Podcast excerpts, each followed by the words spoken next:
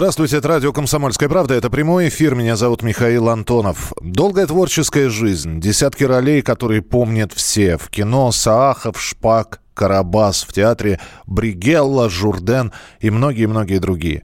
Скончался Владимир Этуш, известный российский актер театра и кино. Артисту было девяносто шесть лет. Информацию о смерти Владимира Абрамовича подтвердил директор театра имени Вахтангова, где Этуш служил с сорок пятого года и являлся ветераном сцены, а также дочь артиста. Как сообщила радио «Комсомольская правда», Раиса Этуш, причиной смерти ее отца стала остановка сердца. Вы знаете, он, ему девяносто шесть лет было, сердце уже не справлялось какое-то время, поэтому а, это была остановка или перегрузка, или а, еще что-то, я не могу вам сказать, прошу прощения. Родился Владимир Этуш, можно сказать, дважды. А на самом деле он родился шестого мая двадцать второго года, а в паспорте стоит... Год позднее, двадцать третий. Тогда в некоторых семьях было принято записывать новорожденного мальчика годом позже. Дескать, придет время призыва в армию, крепче будет. Так поступили и со мной, рассказывал Этуш. Владимир Этуш и его жена Елена прожили вместе восемнадцать лет. Последнюю годовщину они отметили всего три дня назад, пятого марта. Это навсегда решили супруги и сделали друг другу особенный подарок. Вдвоем они выбрали себе могилы на Новодевичьем кладбище, а еще нагородные памятники. Две фигуры, которые теперь будут вместе навсегда. Скульптуры изготовили еще несколько месяцев назад по их индивидуальному эскизу.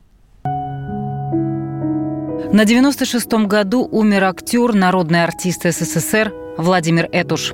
В пятницу восьмого марта ему стало плохо. Скорая госпитализировала его в реанимационное отделение одной из московских больниц. Он был без сознания. К сожалению, врачам не удалось спасти легендарного артиста. Роли Этуша яркие, многие фразы его персонажей стали крылатыми, как, например, цитаты из фильма «Кавказская пленница» или «Новые приключения Шурика». Это студентка, комсомолка, спортсменка. Наконец, она просто красавица. Этуш родился в Москве шестого мая тысяча девятьсот двадцать второго года. Однако в паспорте у него стоит тысяча девятьсот двадцать третий. Таким образом, мама будущего артиста хотела, чтобы он позже пошел в армию. На этот счет Этуш шутил, что родился дважды и оба раза удачно. После окончания школы он пытался поступить в ГИТИС на режиссерский факультет, но провалил экзамены. Однако это не помешало ему стать вольным слушателем Щукинского училища. В сорок первом Этуш ушел добровольцем на фронт, в сорок третьем был тяжело ранен, получил вторую группу инвалидности и был комиссован. За отвагу в сражениях награжден орденом Красной Звезды и медалями. В сорок четвертом вернулся на четвертый курс Щукинского училища. Через год был принят актером в театр имени Вахтангова, а также начал преподавать в училище имени Щукина. Владимир Этуш всю жизнь прослужил в Московском театре имени Вахтангова и сыграл более сотни ролей. В кино Владимир Этуш начал сниматься в пятьдесят третьем. Первую роль сыграл в исторической картине «Рома» адмирал Ушаков. Режиссеры всегда оценивали Этуша как мастера острохарактерных и комедийных ролей. Зрители запомнили его великолепной работой в комедиях Гайдая, Саахов из уже упомянутой «Кавказской пленницы», инженер Андрей Брунц из «Двенадцати стульев», стоматолог Шпак из картины «Иван Васильевич меняет профессию». Все, все, что нажил непосильным трудом, все же погибло. Три магнитофона, три кинокамеры заграничных, три портсигара отечественных, куртка замшевая, три куртки. И они еще борются за почетное звание Дома высокой культуры быта. Что касается личной жизни, то свою первую жену Этуш встретил в сорок пятом. Нинель Мышкова была тогда первокурсницей Щукинского училища. Этот брак продлился недолго. После этого несколько лет жизнь Владимира была связана с актрисой театра Еленой Измайловой. При этом пара не узаконила свои отношения. Главной женщиной своей жизни актер называл Нину Крайнову, преподавательницу английского языка. Ради Этуша она переехала из Баку в Москву. Супруги прожили вместе сорок восемь лет. В этом браке у Владимира Этуша родилась дочь Раиса. Она так же, как и отец, стала актрисой и сейчас живет в США. В двухтысячном Нина Крайнова умерла от рака. Через два года в возрасте восьмидесяти лет актер женился на своей поклоннице, младше его на сорок два года. Избранницей стала снова преподаватель английского языка Елена Горбунова. Этуш отмечал, что, несмотря на большую разницу в возрасте, они всегда были на одной волне. Меняем тему. Продолжается прямой эфир на радио «Комсомольская правда». Предлагаю отправиться в Тверскую область, в Конаково, где сегодня проходит самый массовый в России рыболовный фестиваль «Народная рыбалка». Самое главное – это приз фестиваля. Главный приз – автомобиль «Датсон». Мы связались с Александром Савельевым, членом оргкомитета фестиваля «Народная рыбалка». Он с нами на прямой связи. Александр, приветствую. Приветствую вас с южного берега Московского моря. Как ловится, а, лучше скажите. С одной стороны, а, вроде как, вот и погода-то, не, не знаю, сезон ли? А, ловится просто великолепно. Больше того, так сказать, вчера делали пробные, что называется, замеры, и а, результаты превзошли, так сказать, ожидания. Поэтому оргкомитет а, решил, так сказать, увеличить количество а, судей в три раза, для того, чтобы, у нас же, знаете, в этом году а, по новой системе, то есть улов а, взвешивается тут же. То есть тут же живая рыба взвешивается и тут же отпускается. Вот, поэтому клев а, отличный, все клево, а, погода клевая, ну, за исключением такого а, ветра, может быть, который а, а, пронзительным вообще уже а, становится. Настоящие вот. рыбаки а так... знают, как с этим бороться. А, да, да, да, да, да, да, да. А, у каждого свой способ, но общий подход мы знаем. Вот. Кстати сказать, по, по, про общий подход я хочу обратить внимание, что вот здесь, на южном берегу Московского моря, проходит, что называется, центральный, всероссийский этап народной рыбалки. Но сегодня же уже прошел на Сахалине, в Сибири. Вот мы ожидаем еще в Ростове в ближайшие вот дни будет проходить этап и в Томске. Uh, то есть это такое, так сказать, действительно очень массовое движение. Uh, на нас уже обратила внимание uh, редакция книги рекордов Гиннесса, uh, но uh, мы пока, так сказать, не uh, фиксируем рекорд, потому что uh, год от года количество участников возрастает. Вот, скажем, uh, сегодня uh, с утра зарегистрировалось там порядка трех тысяч, потом это увеличилось uh, до пяти тысяч. И, собственно, все участники соревнований, они разделились как бы на тех, кто готов, что называется, до последнего бороться за а, автомобиль «Датсон», и те, кто... Ради а, ну, удовольствия, порыбачит, да. Да, может, не выдержав этого пронзительного ветра, уходят. А, некоторые возвращаются, приходят, приходят новые, уходят. Ну, то есть мы оцениваем порядка... пяти тысяч участников здесь сегодня рыбачило. Неплохо. Александр, спасибо большое. Последим обязательно, и героя, которому достанется автомобиль, также объявим в эфире. Александр Савельев, член оргкомитета фестиваля «Народная рыбалка», который проходит сегодня в Конаково, в Тверской области, был у нас в прямом эфире. Меняем тему. Ну а мы переходим к очередному туру футбола. Буквально несколько минут назад началась игра между Самарскими крыльями Совета и Красноярским Енисеем. Счет пока не открыт, а в рамках а, премьер-лиги сегодня пройдет еще одна игра. В Москве на поле выйдут ЦСКА и Казанский Рубин. В общем, ЦСКА находится на третьей строчке турнирной таблицы, а, казанцы на шестой. Чего ждать от этих двух матчей? Чем отметится завтрашний день в премьер-лиге, расскажет наш спортивный обозреватель Андрей Вдовин. Он с нами на прямой связи. Андрей, приветствую. Добрый день. Ну что, пока счет не открыт, скажи мне, пожалуйста, мы видели на этой неделе еще игру Кубка России, когда Уфа победила «Спартак». Вот все-таки кубковые матчи и матчи чемпионата России – две большие разницы. Что сегодня ждать, например, от ЦСКА того же? Мне кажется, ЦСКА сейчас будет очень-очень сложно, потому что для ЦСКА сейчас момент истины. Они очень неважно начали э, вот этот вот э, год, э, потому что они проиграли «Арсеналу» в том матче, в котором проигрывать было нельзя. И сейчас каждая потеря очков фактически означает для ЦСКА полное э, расставание с шансами на чемпионство и э, очень осложняет им борьбу за Лигу чемпионов. А мы понимаем, что Лига чемпионов для нынешнего ЦСКА это прям, ну, такой, ну, жизненно важный турнир, потому что там можно зарабатывать приличные деньги, а в том состоянии, в финансовом состоянии, в котором сейчас есть ЦСКА, ему эти деньги очень-очень нужны. Так что очень-очень важно будет выиграть именно, даже ничья, естественно, ЦСКА не устроит. И очень короткий вопрос, Андрей, попробую очень коротко ответить. Действительно ли есть такое ощущение, что команды неспешно входят во второй круг чемпионата России по футболу? Мне кажется, здесь просто аутсайдеры очень спешно входят и отнимают очки у фаворитов. Андрей Вдовин был у нас в эфире. Это радио «Комсомольская правда». Следим за новостями спорта. Оставайтесь с нами. Продолжение через несколько минут.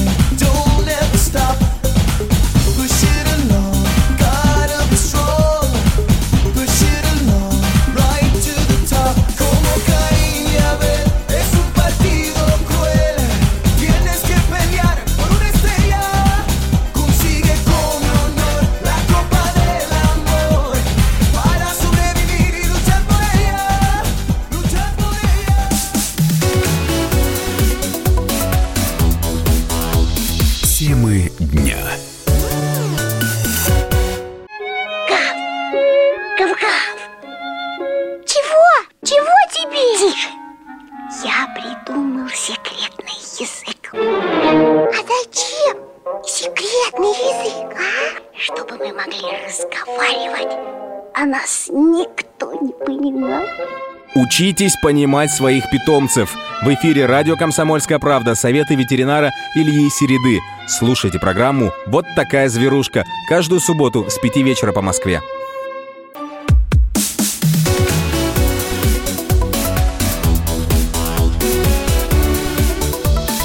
Темы дня.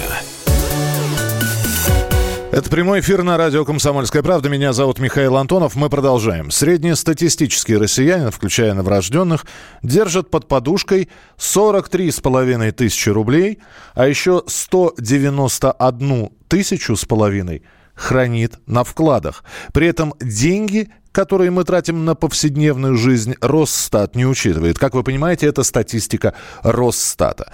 Посмотрим давайте на то, что мы сообща накопили. Много это или мало. Но перед этим я запускаю систему голосования, которая есть у нас. Три минуты у вас есть для того, чтобы проголосовать и ответить на вопрос. Вам удается копить деньги? Если да, и у вас есть какие-то накопления, шесть три семь шесть пять один девять. шесть три семь шесть пять один девять. Если нет, шесть три семь шесть пять один восемь. Код Москвы четыре девять пять. Да, мне удается накопить шесть три семь шесть пять один девять. Нет, мне не удается накопить шесть три семь шесть пять один восемь. А Росстат тем временем оценил общие сбережения россиян почти в тридцать три триллиона рублей. Общая сумма накоплений примерно в два раза превышает доходную часть бюджета России за прошлый год. Она же приблизительно равна всему золотовалютному резерву Центробанка. На эти деньги можно построить три космические станции, аналогичные МКС, или около семьсот атомных подписчиков, подводных лодок новейшего класса. Или новый город на полмиллиона жителей. То есть, с одной стороны, накопили мы много, но с другой только десять богатейших россиян из списка Forbes от Михельсона до Абрамовича владеют состоянием, которое в два раза больше, чем хранит под подушками остальная страна. Почему реальность расходится со статистикой? Об этом рассказывает корреспондент отдела экономики «Комсомольской правды» Михаил Зубов. Данные Росстата подвергли критике некоторые аналитики, которые считают, что все-таки более прав Центральный банк, который озвучивает более высокую сумму вкладов на депозитах. Кроме того, не очень понятно, как Росстат посчитал деньги, которые хранятся у людей под подушкой. Можно только предполагать, что это было посчитано, исходя из эмиссии и оборота денег. Но сам Росстат это не объяснил. А если говорить о том, что значат эти цифры, они значат то, что люди все-таки стали меньше хранить денег под подушкой, больше хранить на депозитах. Но сама сумма вкладов на депозиты сокращается, потому что в этом году мы наблюдаем то, что люди стали тратить больше, чем зарабатывают, почти на процент. Для того, чтобы поддерживать свой уровень жизни, люди вытаскивают деньги из заначки, снимают с депозитов. Последние два месяца депозиты сокращались на два с половиной процента в месяц. Это очень много. Это говорит о том, что уровень жизни не падает, но не падает э, только за счет того, что э, люди стали тратить то, что накопили до сих пор. Ну, я напомню, мы продолжаем голосование. Вы можете проголосовать и ответить на вопрос. Вам удается копить деньги? Есть ли у вас накопление? Если да, то шесть три семь шесть пять один девять. Если нет, то шесть три семь шесть пять один восемь. Код Москвы четыре девять пять. Итоги подведем буквально через две минуты. А по подсчетам Росстата, получается, состояние десяти самых богатых людей соизмеримо с накоплениями остальных жителей страны. А работают ли капиталы этих десятерых на экономику России? Нам рассказал об этом Никита Масленников, руководитель направления финансы и экономика Института современного развития. Разговоры о дисбалансах – это реакция на то, что действительно есть ощущение вот, торможения доходов населения, по крайней мере, их такой стагнации, да? И это нормально, да? Люди, естественно, начинают задумываться, а что, а вот почему у них там, а как? Но, на мой взгляд, тут вопрос совершенно иначе надо ставить. Почему эти деньги не работают в экономике так, как они могли бы работать? Даже вопросы не к ним. Потому что эти деньги, они так или иначе находятся в финансовой системе. Они не вкладываются в новые бизнесы, в развитие, так сказать, новых производств. Вот это вопрос не к ним, не к этим самым десятки, этим двенадцати триллионам, а вопрос к тем, кто создает деловую среду. Вот вопрос к регуляторам, вопрос к правительству, вопрос тоже к Центральному банку. Потому что, ну да, он, конечно, зависим от действий правительства, и поэтому, так сказать, ставка у него такая, какая есть. Потому что надо компенсировать там повышение эн дэ эс. Но вот это вопросы к среде. Она не является стимулирующей, она не позволяет задействовать эти деньги по полным объемам, потому что людей нет стимулов. Потому что достаточно высокие риски этих самых э, инвестиционных проектов. Они заработали. Заработали, молодцы. Почему эти деньги не дают той отдачи, которую могли бы давать в экономике? Ну, это вопрос тем, кто, в первую очередь, правительству, которое ответственно за создание вот этой среды деловой, которая стимулировала бы частные инвестиции. Еще раз напомню, согласно данным Росстата, среднестатистический россиянин держит под подушкой сорок три с половиной тысячи рублей, а еще сто девяносто одну хранит на вкладах. То есть двести с лишним тысяч у нас с вами где-то есть на руках.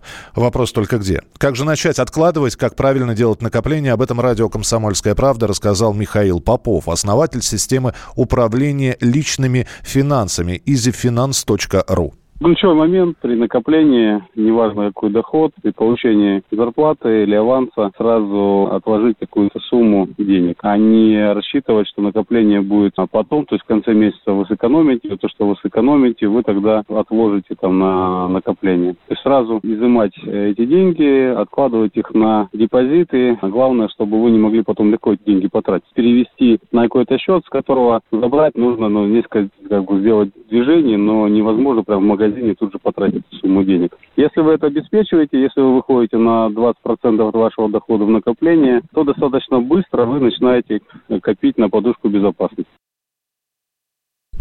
Итак, давайте подведем итоги нашего голосования. Мы спрашивали, есть ли у вас накопление или нет. И вот за эти три минуты вот какие результаты мы получили. шестьдесят восемь процентов говорят о том, что у них никаких накоплений нет. И тридцать два процента говорят, что накопление есть.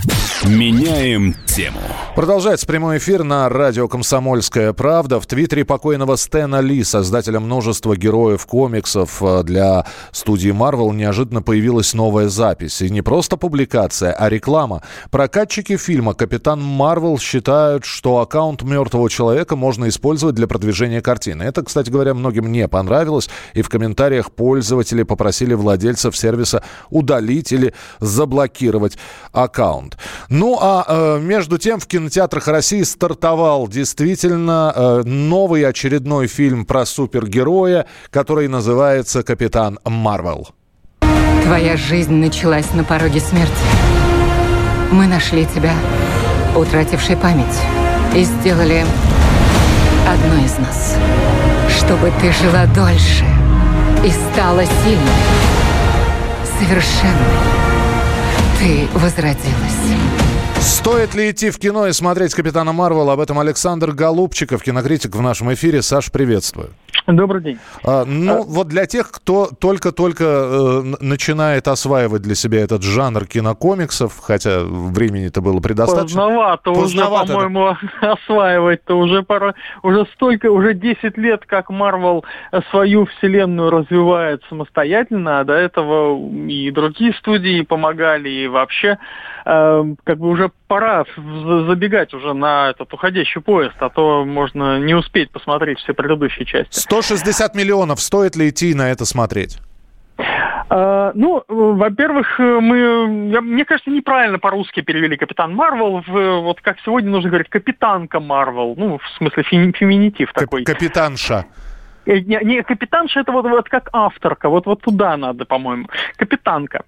А, капитанша, да, и Марвел. Э, ну, попытка сделать... Марвел решили сделать свою супер-женщину, такую, в общем, бой-бабу, которая коня на, на скаку остановит, в общем, все дальше по, по русским традициям. И единственная, пожалуй, проблема этого, этой героини в том, что она кажется совершенно неуязвимой. Вот все остальные герои, там, включая, если ди си-шных брать подобных героев, как Супермен и э, та же Суперженщина, вернее, в, в Чудо-женщина, э, то они, у них была какая-то уязвимость. У них Саша, было у нас что-то... двадцать, да, двадцать секунд. Э, и все-таки это ода феминизму или все-таки стоит пойти и посмотреть? Ведь мы смотрели э, на Чудо-женщину. Э, э... Это лучше, чем в некотором смысле, это лучше, чем Чудо-женщина. Здесь чуть меньше феминизма и чуть больше юмора, и, наверное, этим все остальные грехи этой картины искупаются. Ну и посмотрим, она же должна появиться еще и в четвертых «Мстителях». Спасибо большое, Александр Голубчиков, кинокритик, а «Капитан Марвел» уже в кино. Ну и к другим новостям кино. Стало известно, где будут проходить съемки двадцать пятого фильма об агенте британской разведки Джеймсе Бонде. Будут снимать на юге Италии этот фильм в городе Матера. Фильм получил рабочее название «Шеттерхенд», а самого агента ноль ноль семь уже в пятый, как говорят, в последний раз сыграет актер Дэниел Крейг.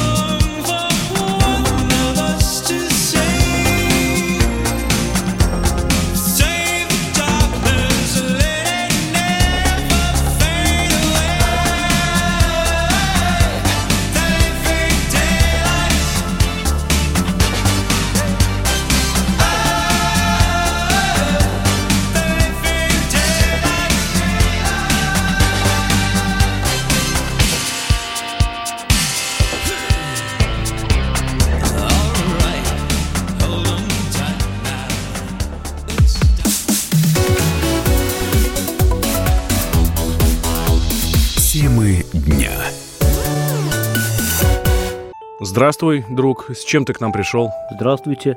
Меня зовут Кирилл, и я автоэксперт. Ребята, давайте поддержим Кирилла. Я знаю о машинах все. Я хочу говорить о них, хочу отвечать на вопросы, все время хочу обсуждать автомобильные темы. Как ты борешься со своей зависимостью, Кирилл? А я и не борюсь. Я говорю о машинах каждый день на радио «Комсомольская правда». «Дави на газ» с Кириллом Бревдо. По будням с восьми утра, а также по пятницам с восьми вечера по московскому времени на радио «Комсомольская правда».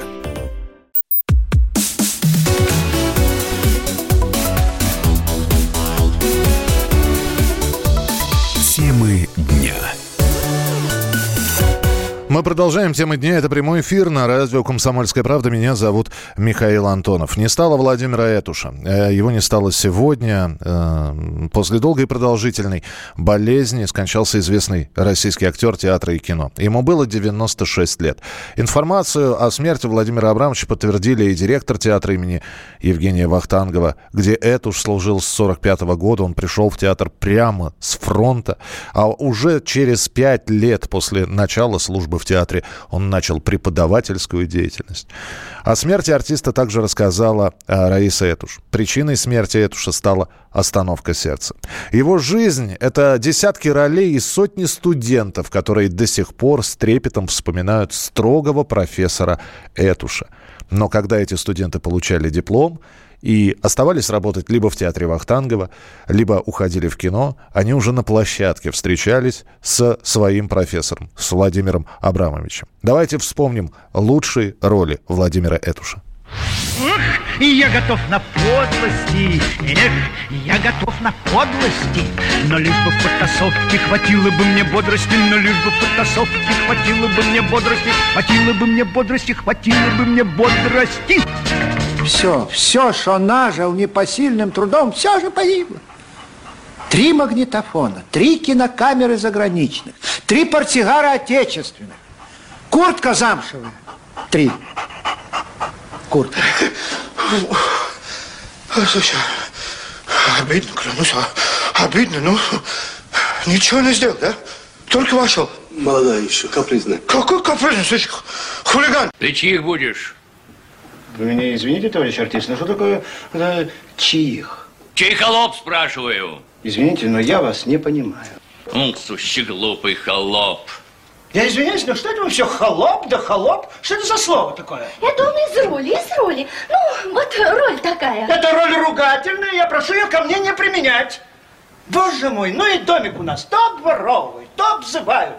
А еще боремся за почетное звание Дома высокой культуры быта. Это же кошмар, кошмар!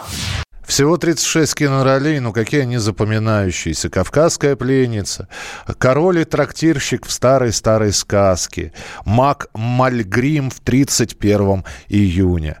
И э, даже э, в, э, в фильме «Как Иванушка дурачок за чудом» э, ходил, он сыграл факира, эпизодическую, но знаковую роль. Повзрослевшие студенты Владимира Этуша вспоминают его сегодня. Прямо сейчас о Владимире Этуше расскажет певец Лев Лещенко. Я знаю его как великого артиста, педагога, человека, который нес определенный пласт культуры, воспитывая наших молодых актеров. Был всегда примером вот, служения искусству. Его роли всегда были выстроены очень, очень грамотно, очень предметно, очень профессионально. Эти образы, которые он создавал в театре и в кинематографе, они, в общем, запечатлены в нашем сознании, в нашем сердце, в нашей душе. И я думаю, что еще долго мы будем помнить этого замечательного актера и будем еще долго жить с его ролями. Фронтовик, педагог и писатель. У Владимира Этуша вышло две книги. Одна из них была выпущена в две тысячи втором году, и я там был. Ну а в две тысячи двенадцатом, семь лет назад, появились такие мемуары, которые назывались «Все, что нажито».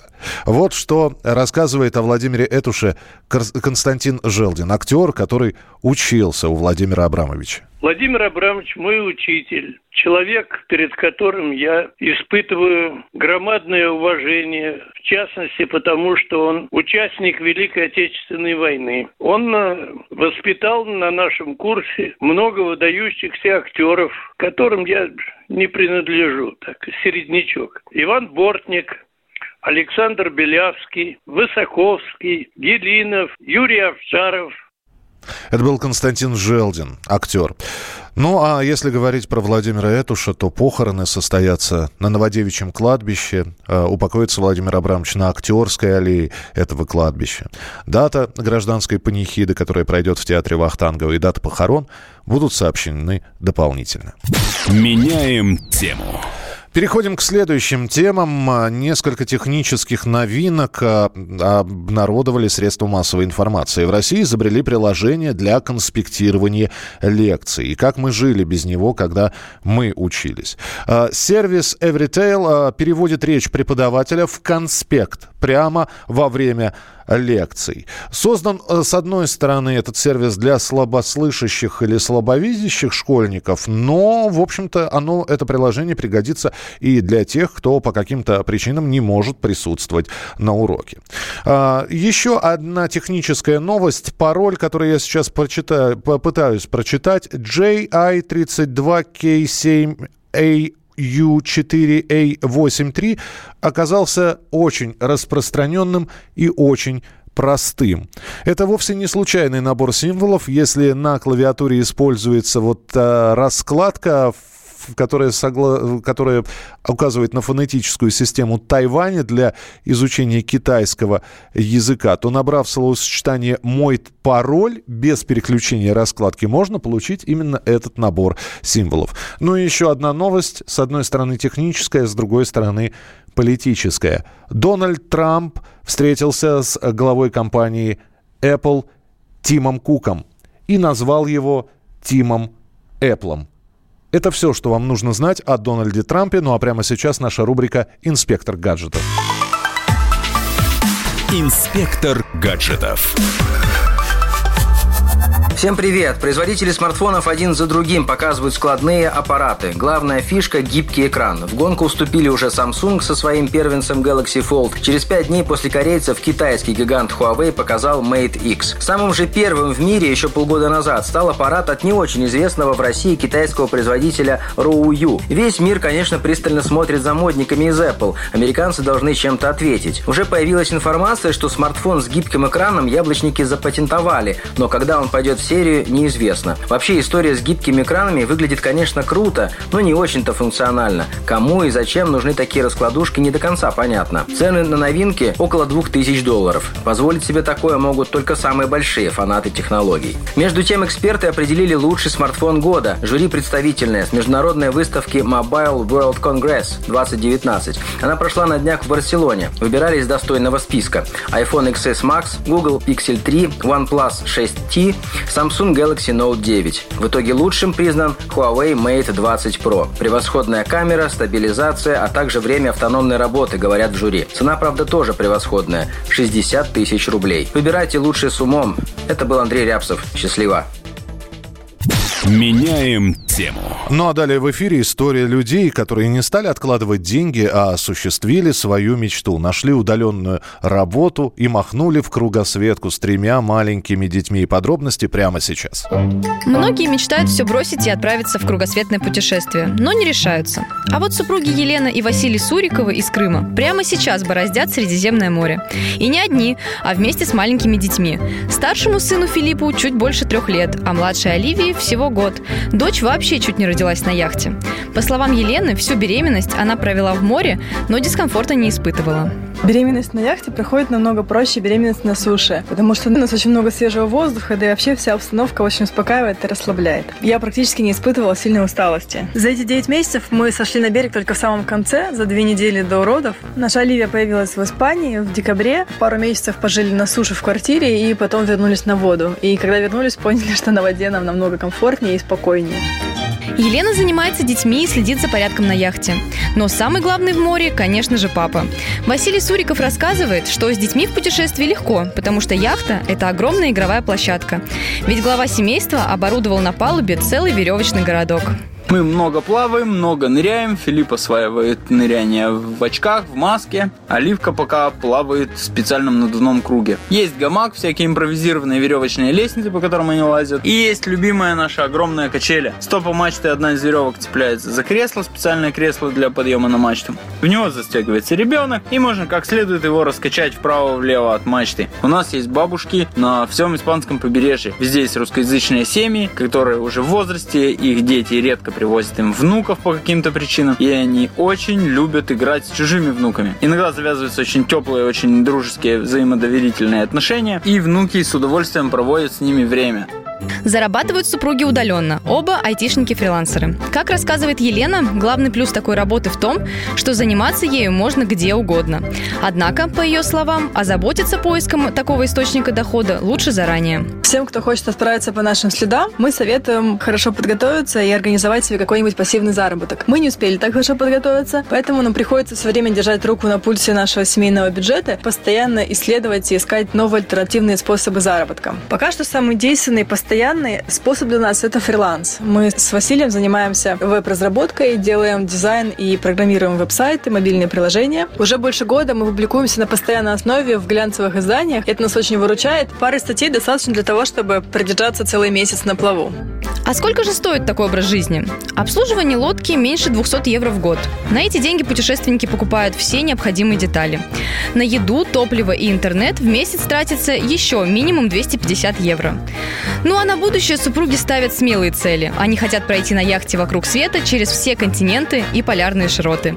Валерия Лысенко, радио «Комсомольская правда». В жарких странах, где рассветы, в океанах прячут лето твой, дышит прибой, не для меня, прощай. Капитаны слышат звезды, в их обман. Поверить просто твой остров чужой не для меня. Темы дня. Британские ученые доказали: главное вовремя. Утреннее шоу «Главное вовремя» с Михаилом Антоновым и Марией Бачининой слушайте по будням с семи до одиннадцати утра по московскому времени.